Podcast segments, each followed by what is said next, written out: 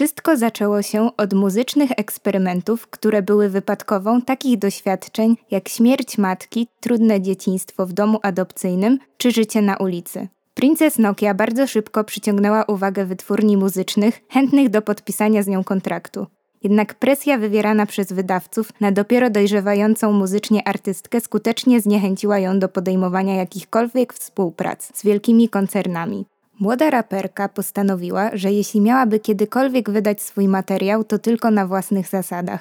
I tak się stało. Pierwszy album został nagrany w domowych warunkach, a swoją premierę miał w internecie. To posunięcie świadczy o silnej potrzebie autonomiczności artystki, a jej wielowymiarową osobowość możemy lepiej poznać w utworze Gemini, w którym artystka opisuje siebie z perspektywy horoskopowego znaku zodiaku. Nierozerwalnym elementem jej wizerunku jest feminizm, którego ważność podkreśla w każdym publicznym poczynaniu, w trakcie wywiadów czy koncertów, ale również w tekstach swoich piosenek. Ta nietuzinkowa mieszanka składa się na niesamowicie autentyczną postać, jaką jest Princess Nokia.